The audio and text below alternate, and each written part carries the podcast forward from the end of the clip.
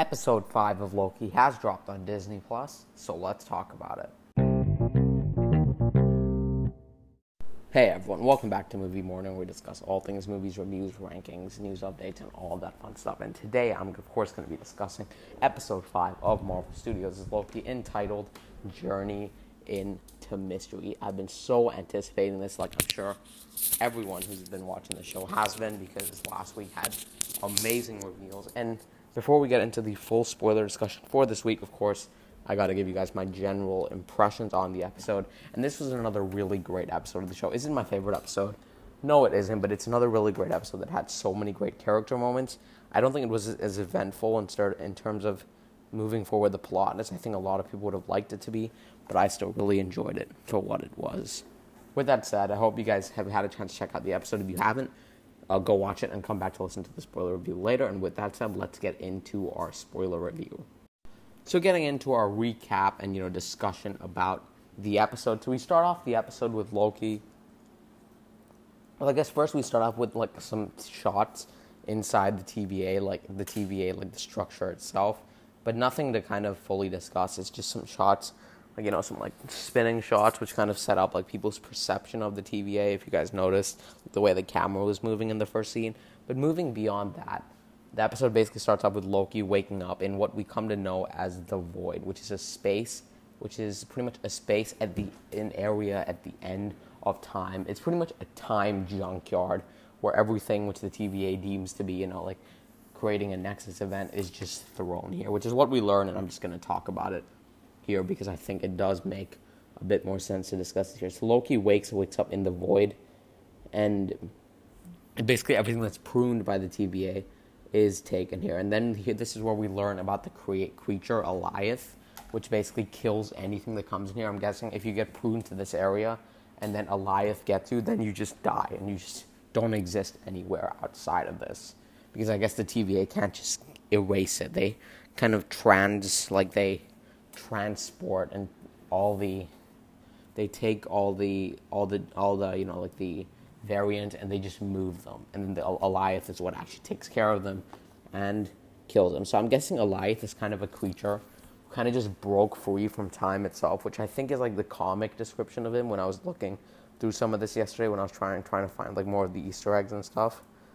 Um, he's I think he's a creature which kind of broke free from time. That's why he's kind of controlling things here. And um, obviously it seems like he's guarding something throughout the episode, and a lot of people. And obviously, if I haven't said, massive spoiler warning now. Please make sure you've clicked off. He's quite a bit to discuss, even even even if there aren't as many reveals.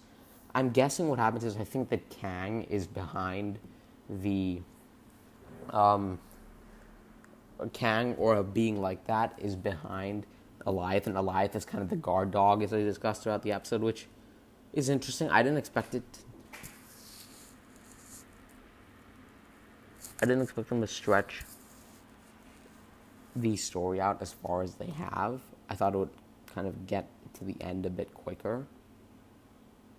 But I can see why they did that for a lot of the character moments that kind of arose from some of this. And moving on from that, we cut back from um, we cut back we cut back to the TVA and Sylvie after obviously the title card shows up and we see that Sylvie pretty much has, is holding Renslayer hostage. And she believes that Renslayer or I guess Renslayer reveals that she wants to find out who's behind the TVA as much as Sylvie and that she also thought the timekeepers were kind of the headmasters or whatever.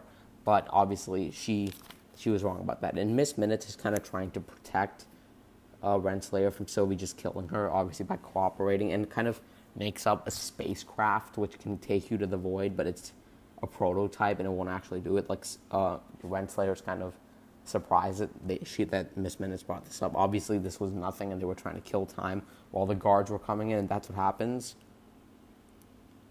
The guard comes in, and then um, basically they pretty much trap Sylvie. You know, she's gone like to higher ground, and she just prunes herself because she thinks that if she can find Loki and get his help, they can all get out of the of the um, of the void, which is what they discuss. And I guess she she knows that because she herself took Renslayer's TemPad, which comes back into play later in the episode. Which I actually didn't realize that she, Sylvie took Renslayer's tempad, and I guess that's why that's why a certain character was able to escape the void later in the episode. But that is a detail I missed until I realized at the end that is what happened. But I'm just going to talk about what happened with Renslayer in this episode now, just sort of get out of the way. But I think we get one more scene with her, and that's basically when she t- she wants answers from B15, like what Sylvie's planning, and they talk about how B15 mentioned how Sylvie needs this because it's revenge, but Renslayer just wants it, and basically B15 at first thinks that Sylvie, I mean not Sylvie, Renslayer is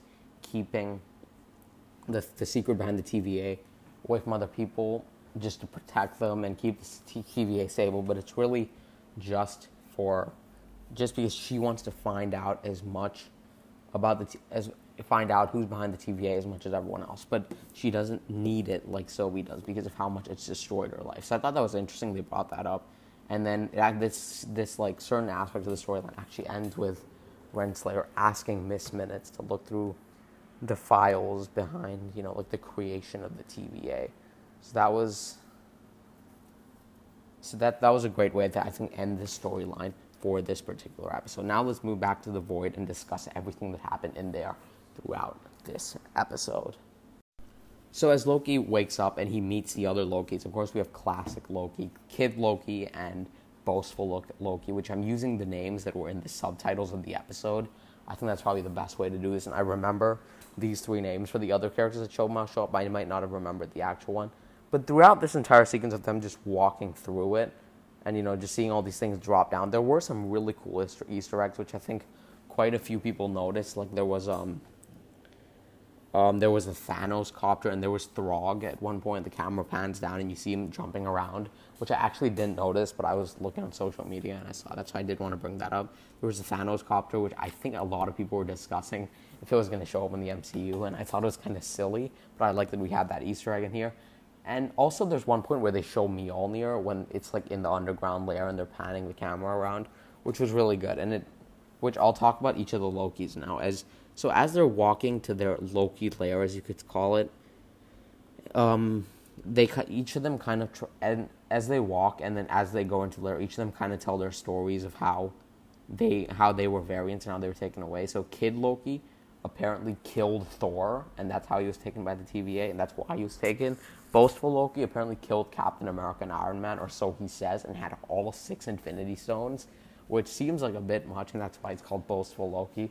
And there's also Gator Loki, who I don't think they said why he's a variant. I guess just because he's an alligator. I guess I don't know, but he, but he obviously you know the classic Loki's trying to play up boastful Loki by telling him that he's lying. So that was really fun sequence, and I'd say classic Loki has by far like my favorite of these variants because he has the one which most interests me like to ever see, and also it's a bit more darker than I think you would expect from a character like Loki, and it's that classic Loki actually managed to create an illusion so good that he fooled the Mad Titan Thanos when he killed him, and he was floating, floating in space, and found a lonely planet to just live out his days. But then, as he got too lonely, he missed his brother and was hoping that his brother and the rest of his family missed him as much as him.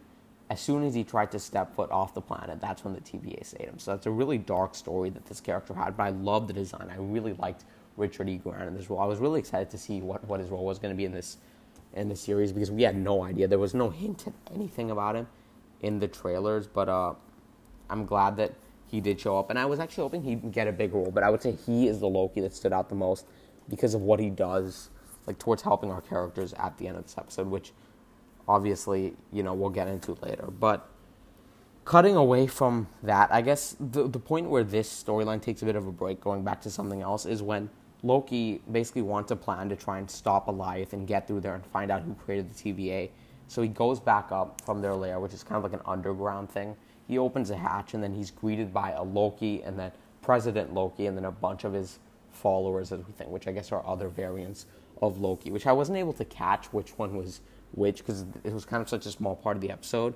But I'll, I'll come back to talking about this in just a bit. But but going back to uh, Sylvie, now that she's landed in the in the void, as she goes out of like this little cabin she's put in, there's a car showing up, and then we see that Mobius is in it, and Mobius takes her, and then they try to drive and escape from Alioth. And this was a fun sequence, and I liked that they they got to interact a bit more. But a lot of it was off screen, and we'll get to that in a bit. But going back to the underground lair with Loki, and you know, with with like a bunch of the Lokis, um, President Loki's hand actually gets bitten off by Gator Loki, and that was a lot of fun. It actually reminded me of when Nick Fury got his eye uh, clawed out by Goose the cat. And the thing about that was, it was like a very big character and a major part of his character that we've kind of known in the MCU, and that's why it was such a like annoying and a bit of a disappointing and let, like letdown of a scene or reveal moment. With this though, it's such a small character in President Loki that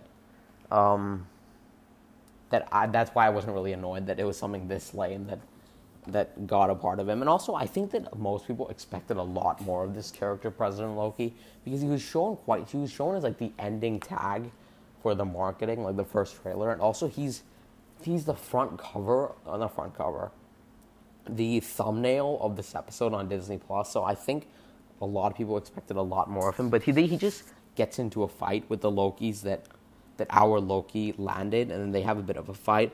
But then the classic Loki variant Loki that we know, the kid Loki, escape, and then they go up and, and they meet up with Sylvie and Mobius. So that's where you know all our characters reunite. And basically, our players now we have Gator Loki, Kid Loki, Mobius, Classic Loki, Sylvie, and our Loki. And and I guess boastful Loki has just been taken out by his you know, well I guess is fighting the other Lokis. So that's where he's at. So now moving on to the storyline of what they're gonna do now. So pretty much Sylvie's plan here is to enchant Alioth, and that's because when she got close to him, or not him, I guess it earlier in the episode, she said that they formed a bit of a connection, and she thinks that she can get through to this massive shady creature that's that's you know stopping them from meeting you know the people behind the TVA, and Loki and, and Loki's very you know like against this at first. He's kind of like a creature this big, you can just enchant enchant them. But they all go along with this, and actually Mobius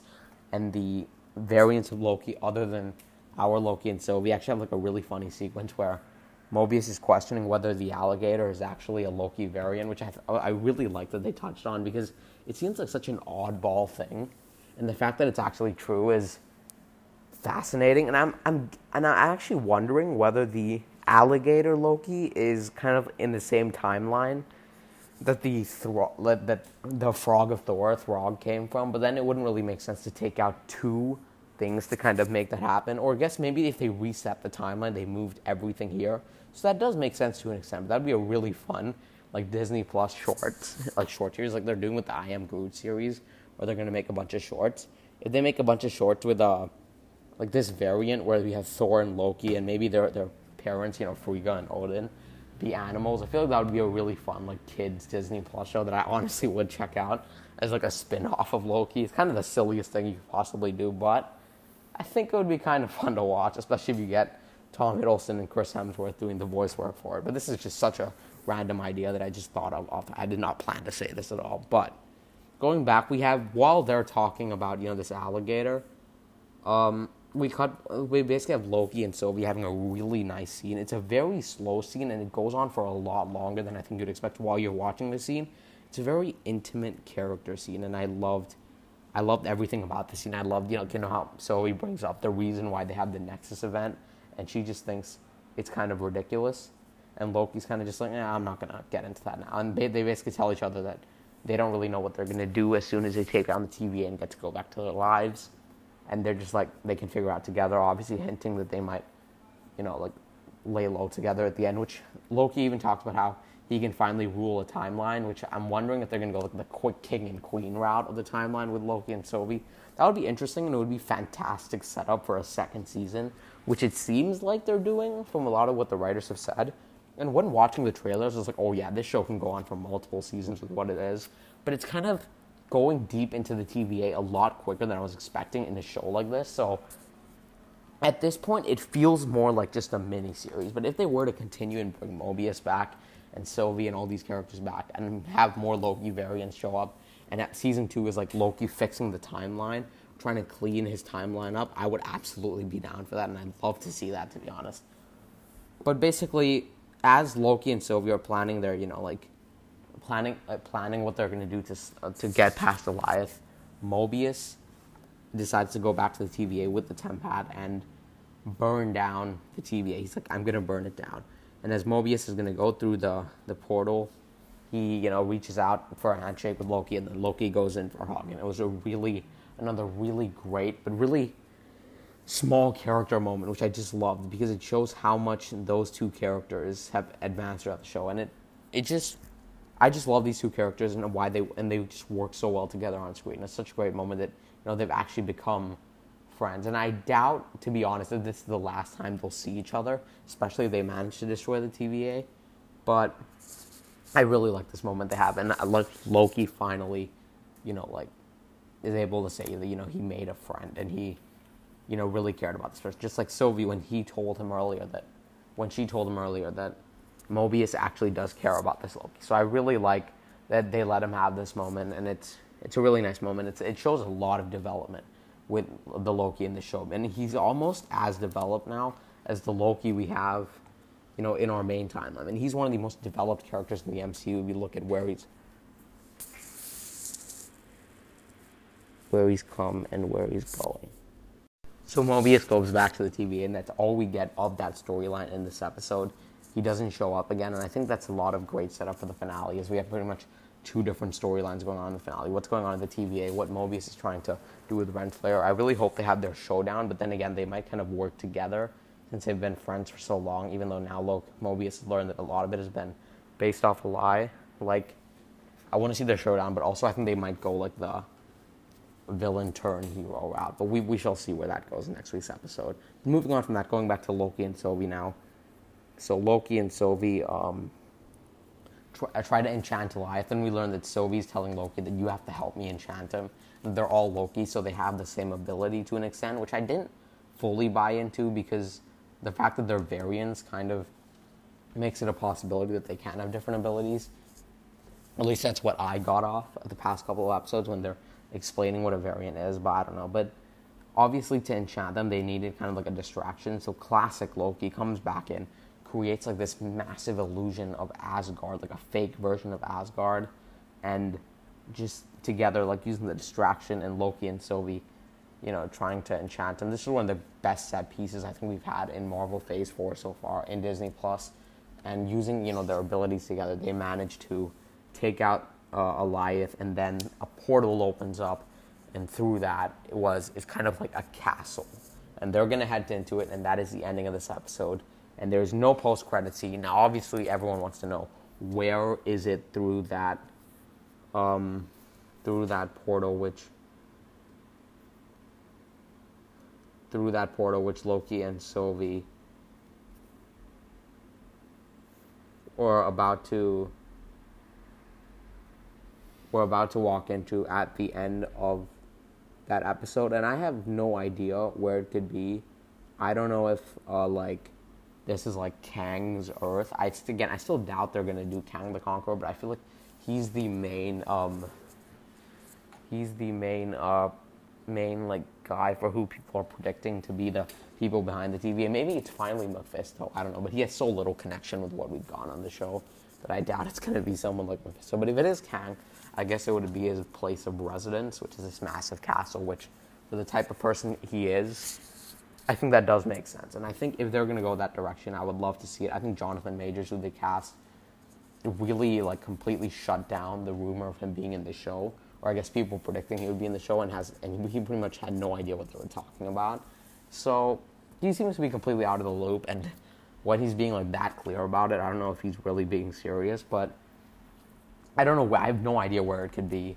The castle, maybe. I, I, I honestly don't have any theories about where this could be. But I, if you guys do, make sure to send me like a voice message on Anchor to let me know all your theories if you can. If you're listening on Anchor, there's a feature where you can do that. I think if you're listening in the apps, that's I always love listening to whenever you guys send them in, even though it's not too often. And if you do have any theories, make sure to send them in there. It's kind of like Anchor's version of a of the of a comments section on YouTube. So make sure to send in voice messages if you have any theories about that. So yeah, anyways, another great episode of Loki. Not the best, not the most eventful, but a really great character episode that had many, many cool set pieces and special effects. And I hope you guys enjoyed it as much as I did. And I hope you guys listen, enjoyed listening to the spoiler review or breakdown of Loki episode 5 Journey into Mystery. And I and yes, of course, Black Widow is finally releasing tomorrow or in 2 days depending on where you live, and I can't wait to see can't wait to finally watching. I'll be watching on Friday, so my review should hopefully I'll be watching on Disney Plus. So hopefully my review can come out just a couple hours after I see it after I manage to watch it on Disney Plus on Friday. I'm so excited to see it. As I'm sure all of you guys are, we've been waiting a year and a half for M- MCU Phase 4 to kick off in, in, the, in the movies because obviously we've had the Phase 4 kicked off in January now. So having three, three TV shows. And obviously with this comes the question of will I do another MCU ranking? I am considering it because at the minute I'm actually watching through the MCU and I'm almost done with Phase 1, but there's no way I'm getting through Phase 2 and 3 within like the next week in time for the finale of Loki. And if I am going to do a ranking, it will be after the finale of Loki so that I can include the TV show. So I'm not confirming anything, but I will talk about this again next week in my finale review of Loki on whether or not I'm going to be doing a ranking. And again, if you want to know, uh, come back on, come back next Wednesday where I break down Loki's uh, the finale of Loki, which is to be episode six, and then I'll tell you guys whether I'll be doing a ranking or not. But anyways, come back this Friday though for a review of Black Widow, and then come back on either Sunday or Monday for a spoiler review for Black Widow. A bunch of Black Widow content this weekend. I'm so excited to watch it. I'm so excited to talk about it. So come back this weekend for that. This is like completely an MCU week on this show. So with that said, I hope you guys enjoyed this spoiler review. And if you did, make sure to follow the podcast and share this review with your friends. Thank you guys so much for listening. I'll catch you all next time. Bye bye.